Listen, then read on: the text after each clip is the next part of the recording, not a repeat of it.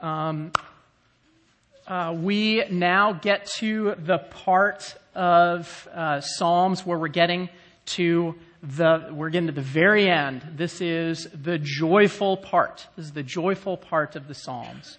Um, uh, Psalm 146 is the very first of the last five Psalms, which many people have called the Hallelujah Psalms. So these final five all start and end with the same word.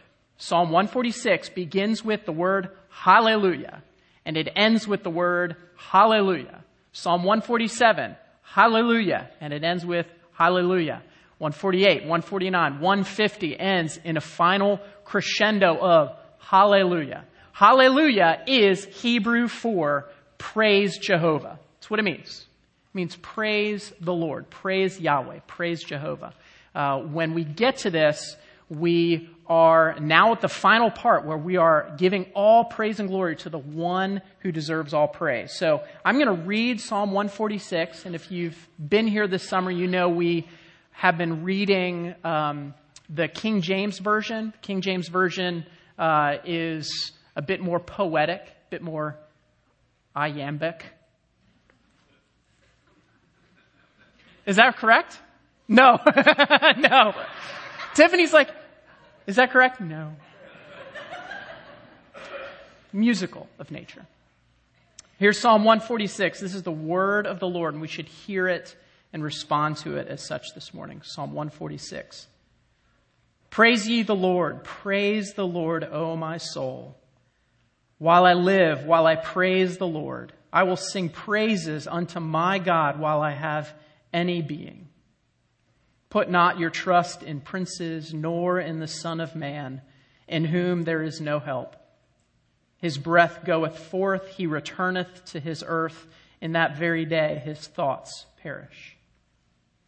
Happy is he that hath the God of Jacob for his help whose hope is in the Lord his God, which made heaven and earth, the sea, and all that therein is, which keepeth truth forever, which executeth judgment for the oppressed, which giveth food to the hungry.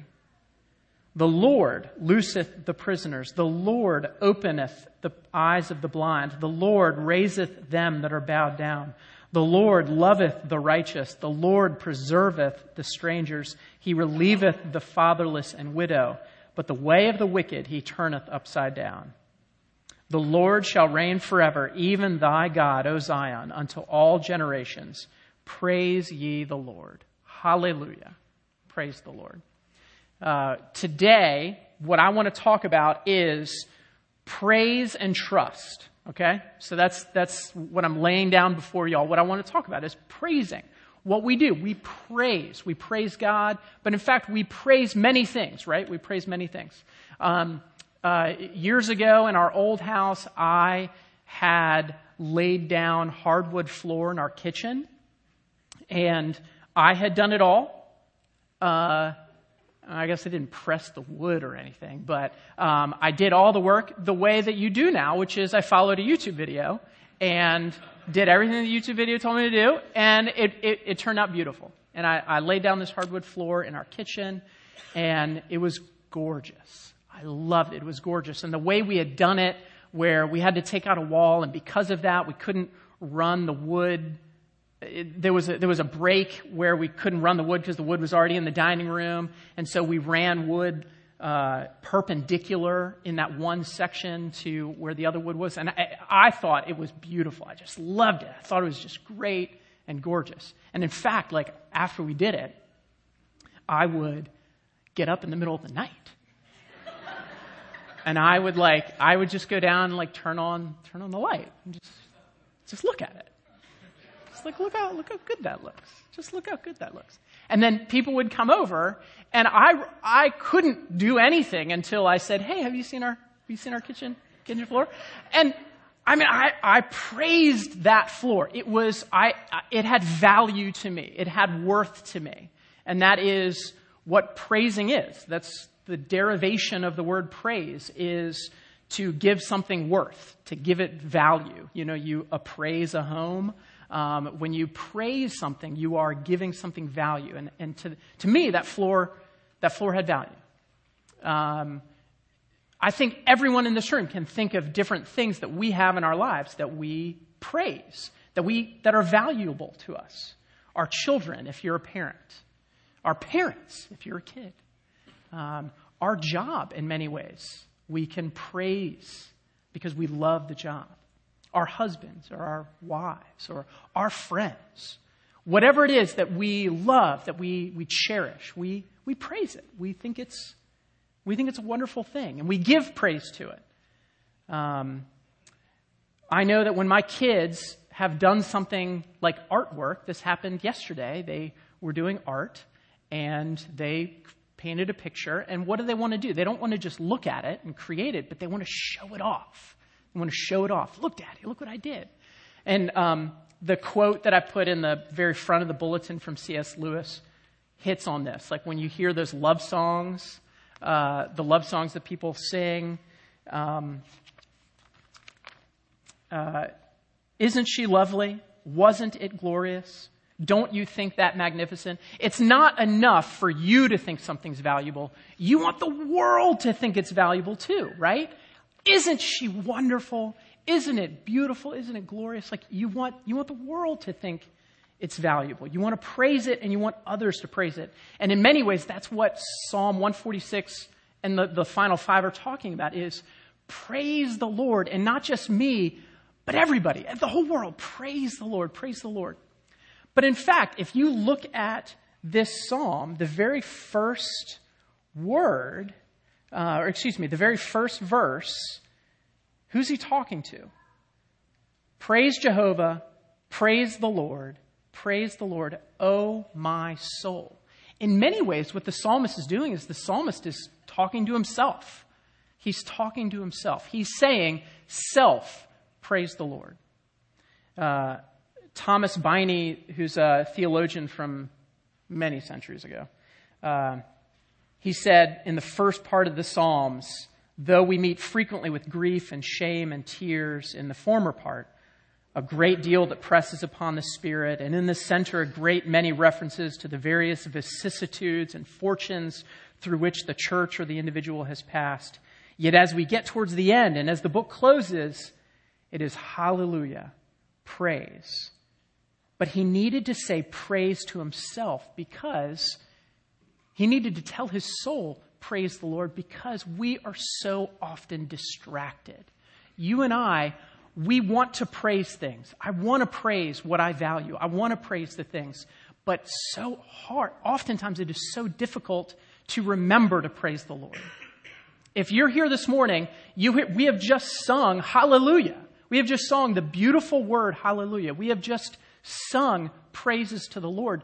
But it's, in many ways, it doesn't come natural to us because of our sin, because of the darkness over our hearts, praising the Lord doesn't, become, doesn't come naturally. So you and I need to remind ourselves praise the Lord. Oh, my soul, praise the Lord. Not just body and mind, but heart and soul. Joe, praise the Lord. Joe, praise the Lord.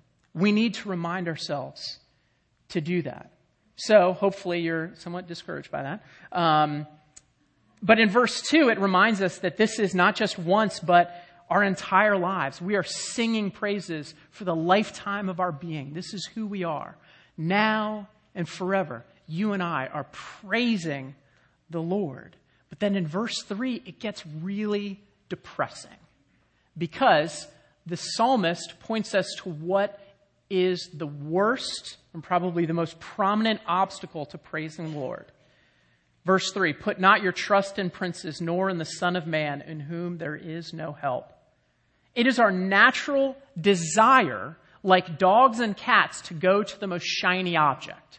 That prince is glorious in all of his armor and gold. Let me put all my hopes and dreams upon him.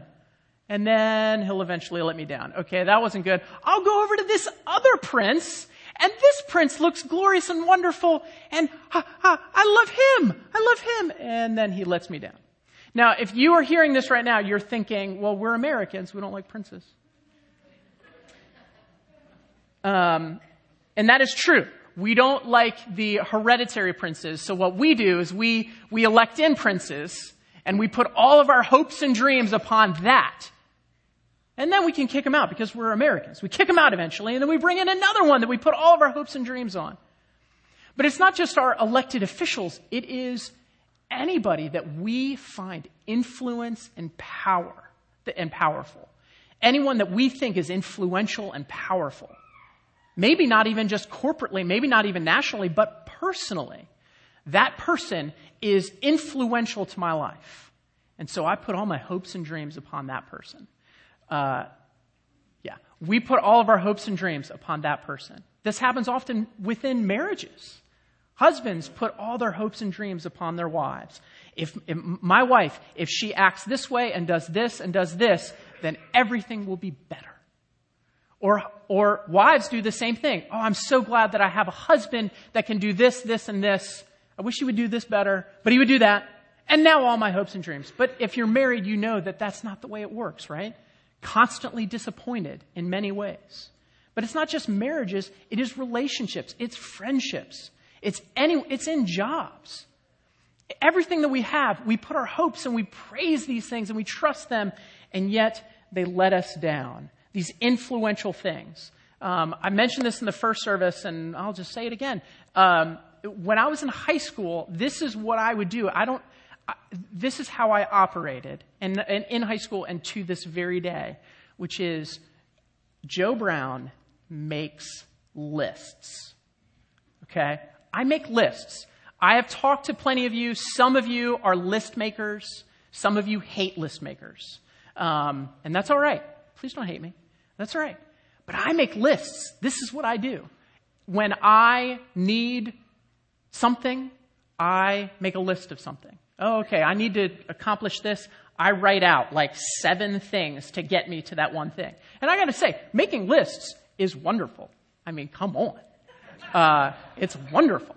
Uh, making lists is a great thing. I, I would attribute some of who I am and success and all that stuff to the ability to uh, be organized in that way, make lists. Lists are not inherently bad, but I do know my own sinful nature when things start going poorly in my life, when I have a bad interaction with someone, when someone cuts me off in traffic or someone's mean to me at Kroger or whoever it is, oftentimes when I'm upset about something, I go to my computer.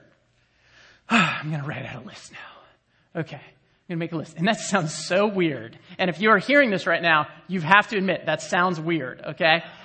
And it is weird. Um, but it, it, to me, it, it brings order to things. I have now brought order to what was chaotic in my life, and I brought order to it through this list.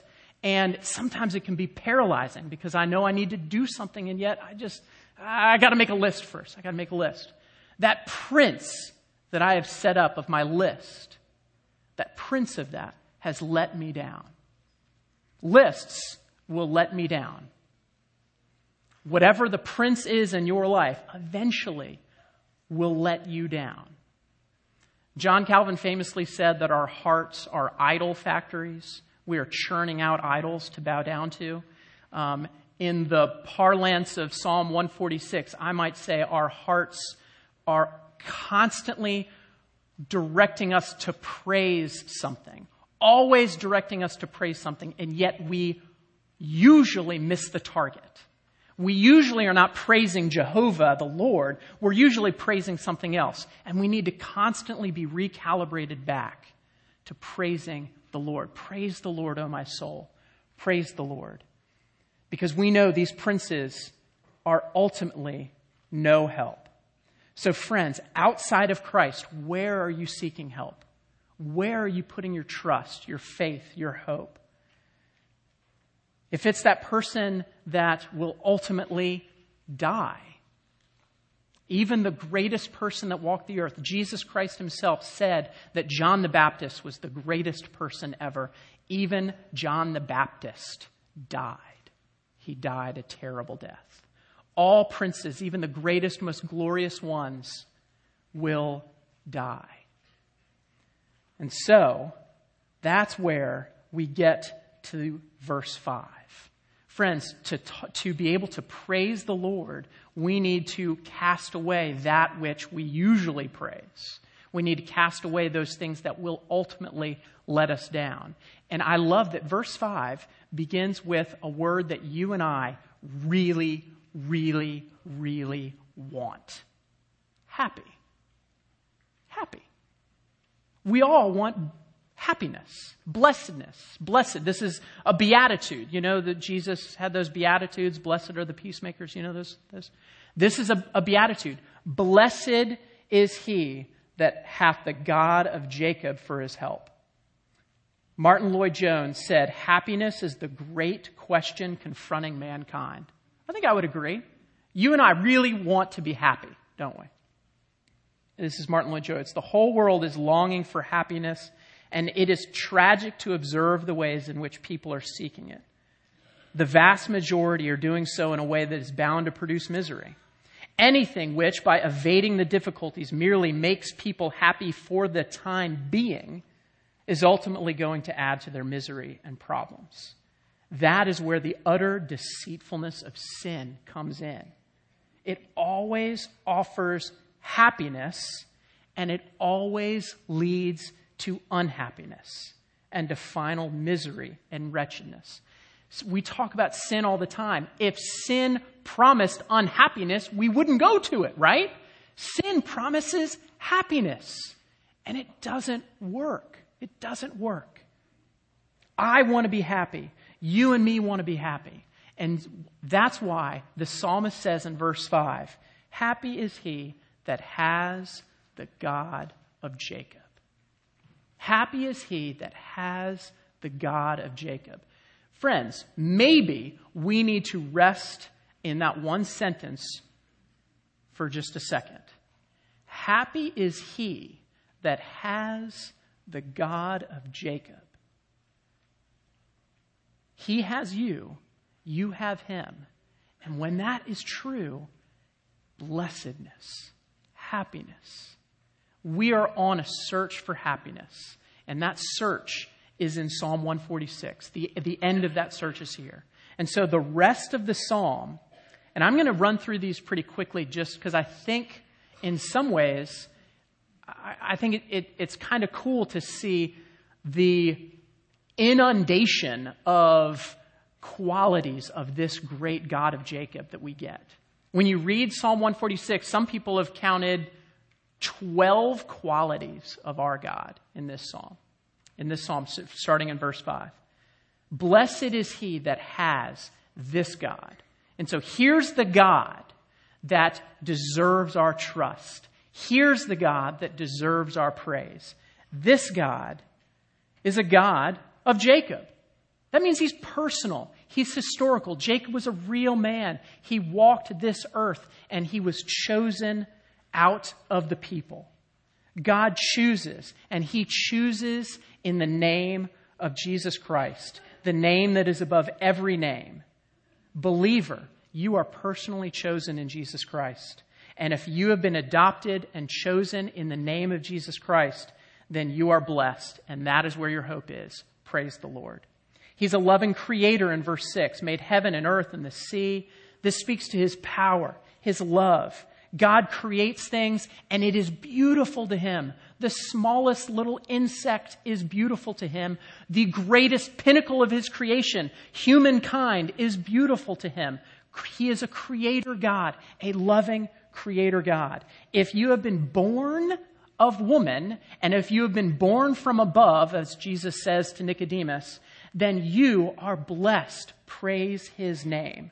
Thirdly, he judges rightly in verse 7.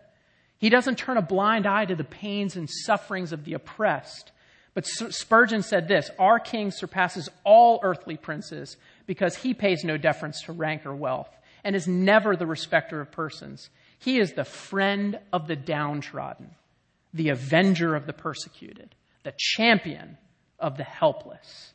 If you are helpless this morning and in Christ, you have walked maybe through the valley of the shadow of death, then you are blessed. You have hope this morning in Christ. Praise his name.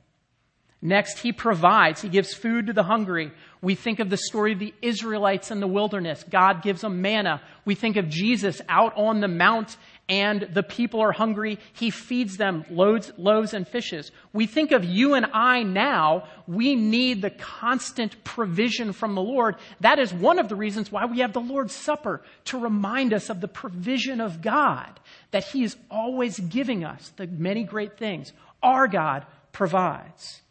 Our God brings freedom to the prisoners. We have freedom. Christ has set us free. You think of Joseph rotting away in a jail, and God lifts Joseph out of prison and he sets him free. Daniel in the lion's den. Daniel's buddies in the fiery furnace. Jesus sets us free. The sin that easily entangles you and me, the devil who desires to keep us trapped in our guilt, the world that des- desires to distract us with many things, and even death doesn't have the final word. We have victory in Christ. We are not slaves to sin, we are free in Christ. Next, we, he brings sight to the blind. He opens the eyes of the blind. If you have been blind through faith in Christ, you can see. We are blind and now we can see. If that is you, then friend, you are truly blessed. You are truly blessed. Your hope is in the Lord. Praise his name. He restores the lowly. He raises uh, them up that have been bowed down. I think of the woman who uh, was caught in adultery and laid before Jesus. She was uh, condemned, and they wanted to condemn, before, condemn her even before she was judged rightly. And what does Jesus do? He stands before her and he deflects from her and lays the guilt, lays uh, her sin upon himself. If you have been bereaved, if you have been defeated, despondent, or despairing, then through faith in Christ, he raises you up. You are truly blessed. Your hope is in the Lord. He loves the righteous. That's his people. If the righteous are the people that have been cleansed by Christ, cleansed by the blood of Christ, those are the righteous. He loves me. He loves you. If you are in Christ, you are loved by the Lord of the universe. Praise his name. Praise his name. You are truly blessed. It continues. It doesn't even stop there. The next one, the Lord preserves the strangers. This is the first time uh, of a triad of three of the lowest of low. The strangers, the foreigners, the people that don't belong, the people that are, are, uh, are outcasts, the people that we don't understand. And Jesus calls them in. Jesus calls strangers in. If you have ever been a stranger in a foreign land, or if you have ever suffered the difficulty of not being known in among the larger culture, but yet you are tiny, you are insignificant, Jesus sees you. The Lord preserves you. You are truly blessed. Praise his name. He relieves the fatherless and the widow, the second of two, just the lowest of low, the orphans and the widows. These are the people that have no one to help them, no one to protect them, no one to care for them. And those lowest of low, the people that have no earthly authority that's actually caring for them, the Lord cares for them. If that is you, whether you're an orphan or a widow or the lowest of low or a stranger, if you have known what it is to be weak, if you have known what it is to be lost among a larger people who seem to have been found, guess what? Your Lord has found you. You are truly blessed. Praise his name. He's not done yet because it continues. The way of the wicked he turns upside down. He is ready to turn, upset the apple cart among the wicked, those that seem to have everything going correct, those that seem to say, I don't care about the Lord, but I'm going to move in this right direction. Guess what? Eventually, they are oper- already they are operating, operating in an, uh, an inverse relationship to reality, and the Lord's about to make it right.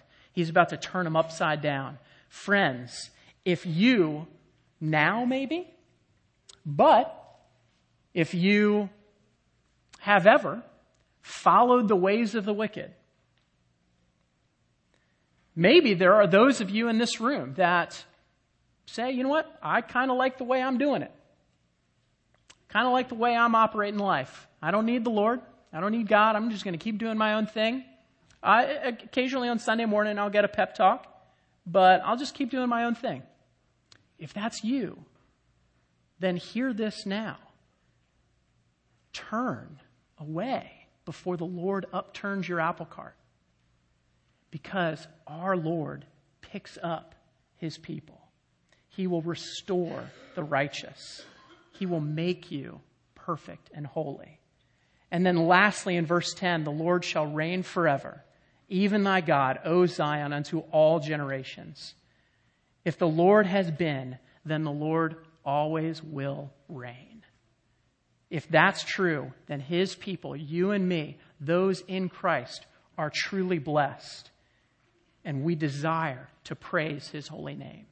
So, friends, who do you trust and who do you praise? Who do you turn to and give all of your praise and honor?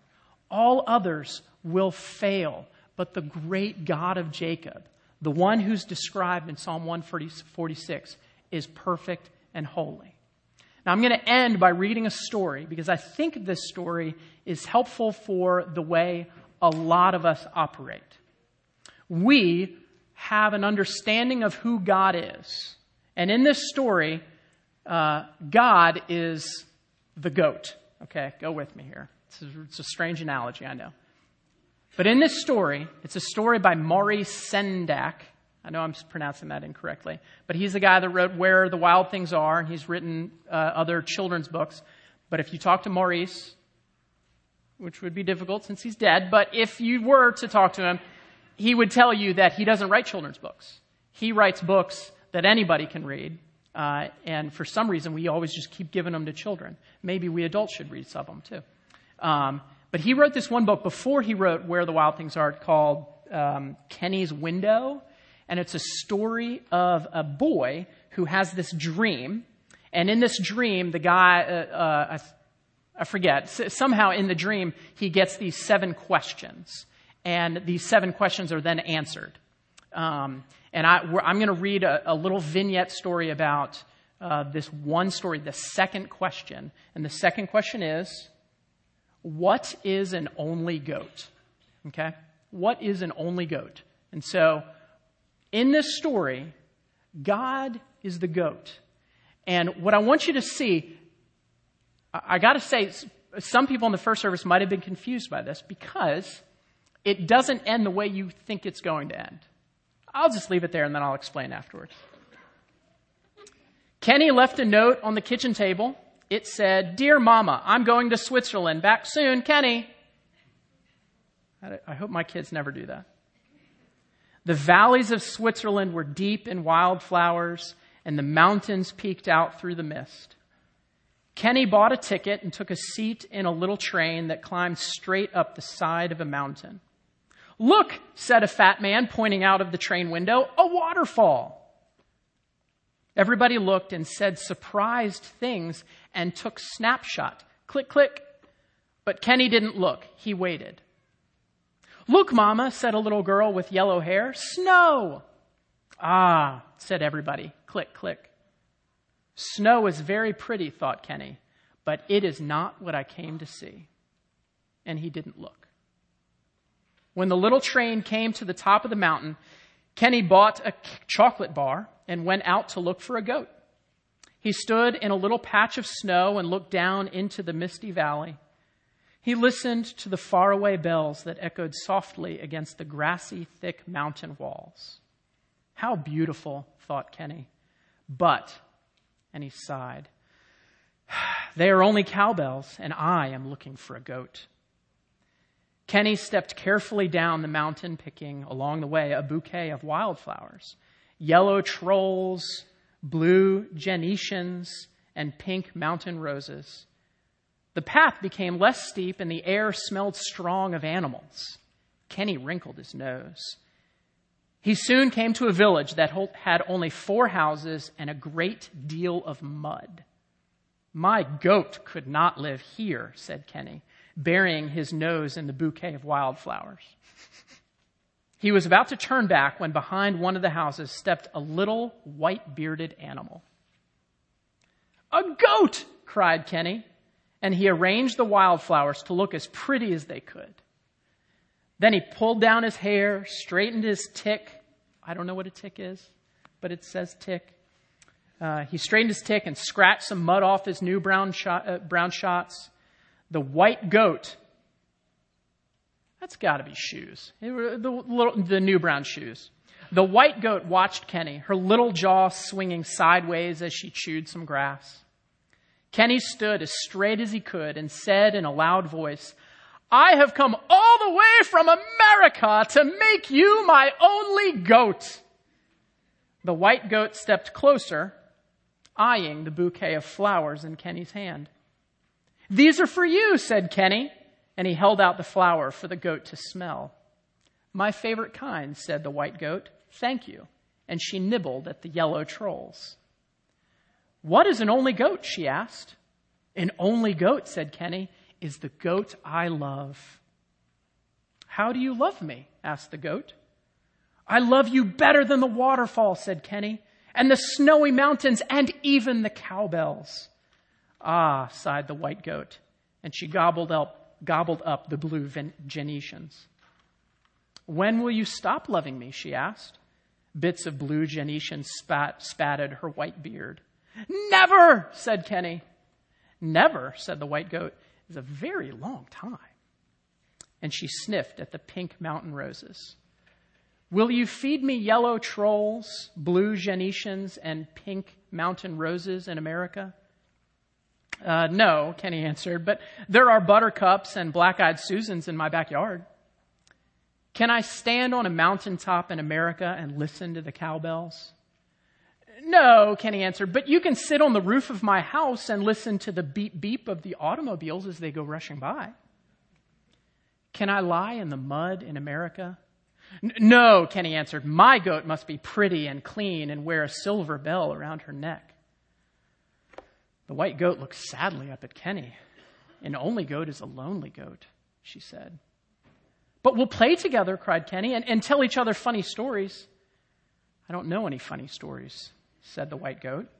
Not even one? No, she said. Then perhaps, began Kenny. Perhaps what? asked the white goat. You are not my only goat, he finished sadly. That's true, said she, chewing up the last rose. You have made a mistake. Kenny took the chocolate bar from, from his pocket and gave it to him. This is for you, he said. My favorite candy, said the goat, gobbling it up in one bite. And I hope you find your only goat. Thank you, said Kenny. And he went back up the mountain. He bought a ticket, took a seat on the little train that went straight down the side of the mountain.